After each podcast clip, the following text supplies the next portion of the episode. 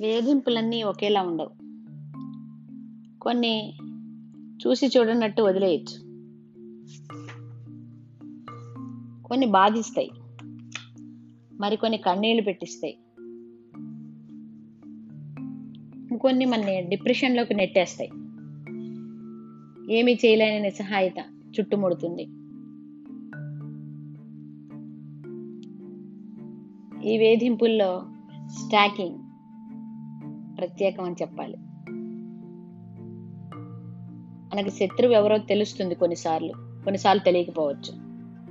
మన ప్రమేయం లేకుండానే మన జీవితంలోకి వచ్చేస్తారు. మనల్ని వేధిస్తారు. అది ఎవరికి చెప్పాలో చెప్తే ఏం జరుగుతుందో అని భయపడుతూ ఉంటాం. ఆ భయం జీవితంలో భాగం అయిపోతుంది. దానివల్ల ఎన్నో సమస్యలు వస్తాయి.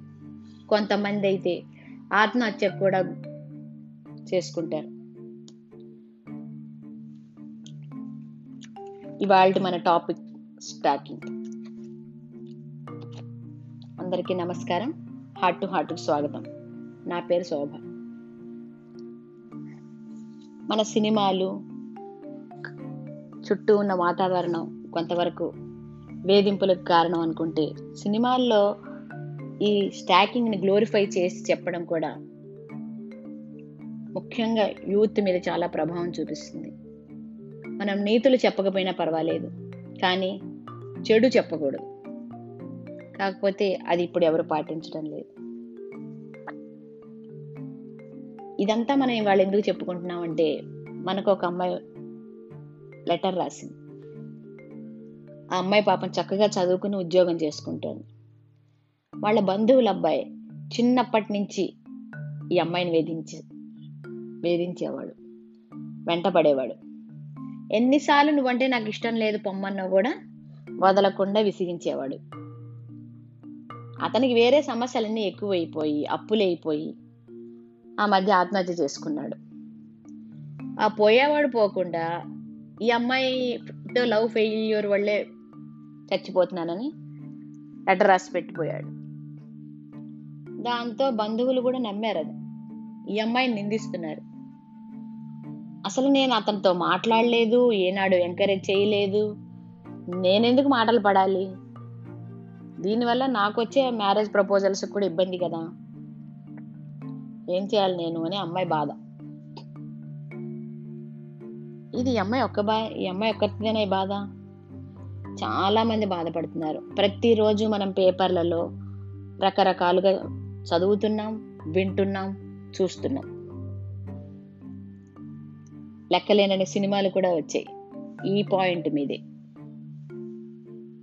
మన దగ్గరే కాదు అమెరికాలో కూడా స్టాకింగ్ అనేది చాలా కామన్. అబ్బాయిలు అమ్మాయిలు కూడా దీనికి గురవుతూ ఉంటారు.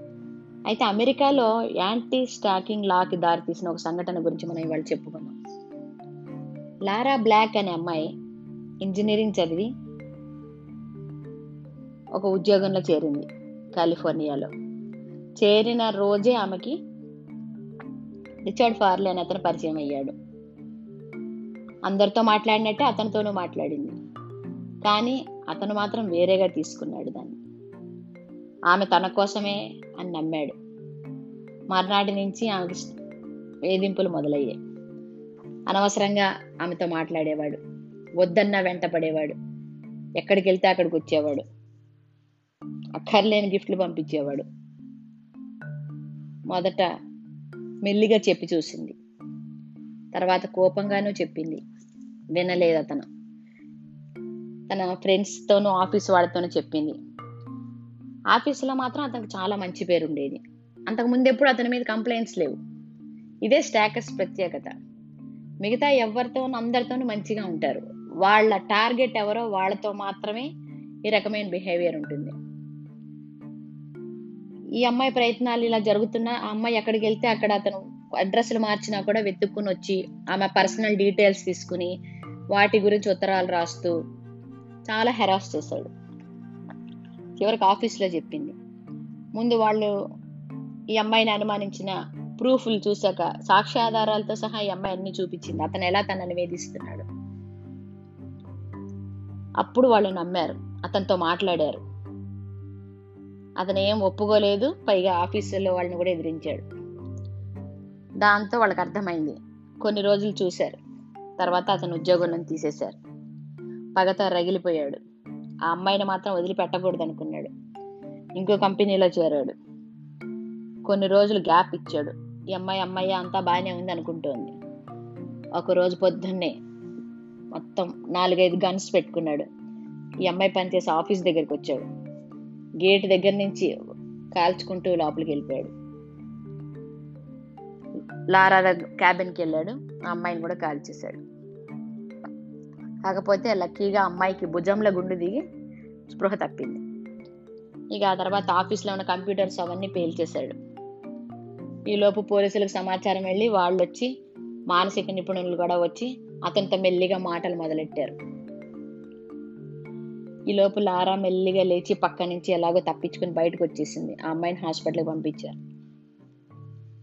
ఇతన్ని కూడా చివరికి చాలా కష్టపడి మాటల్లో పెట్టి పట్టుకున్నారు. అప్పటికే అతనిలో ఏం పశ్చాత్తాపం లేదు. నిజానికి ఇట్లాంటి సైకో స్టాకర్స్లో వీళ్ళలో పశ్చాత్తాపమే ఉండదు. వాళ్ళు అనుకున్నది అవతల వాళ్ళని భయపెట్టడం. ఆ భయంలోంచి తమకు కావాల్సింది తీసుకోవడం. అలాగే అతను కూడా ఆ అమ్మాయి చనిపోయిందా? బతికిందా? తన గురించి భయపడుతుందా? లేదా? వీటి మీదే ఎక్కువ ఆసక్తి. అతనికి డెత్ పెనాల్టీ పడింది. కానీ ఈనాటికి అమలవలేదు జైల్లో ఉన్నాడు అలాగే. మరి లారా సంగతి? ఆమె మాత్రం ధైర్యంగా నిలబడింది. ఆ తర్వాత కూడా.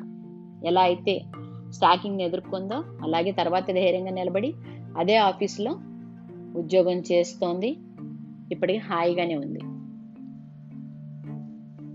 అలాగే ఇక్కడ మనకు చెప్పిన అమ్మాయి కూడా ధైర్యంగా నిలబడి ముందుకెళ్ళే అవకాశాలు చాలా ఉన్నాయి. పైగా ఇక్కడ ఈమె ఈమె స్టాకర్ లేడు. అతను చనిపోయాడు. ఇక చుట్టాలు బంధువులు వాళ్ళ మాటలు అసలు పట్టించుకోనే అక్కర్లేదు. వీలైతే వాళ్ళకి దూరంగా వెళ్ళిపోయి తన జీవితం తను బతకచ్చు. ఇది ఈనాటి ఎపిసోడ్.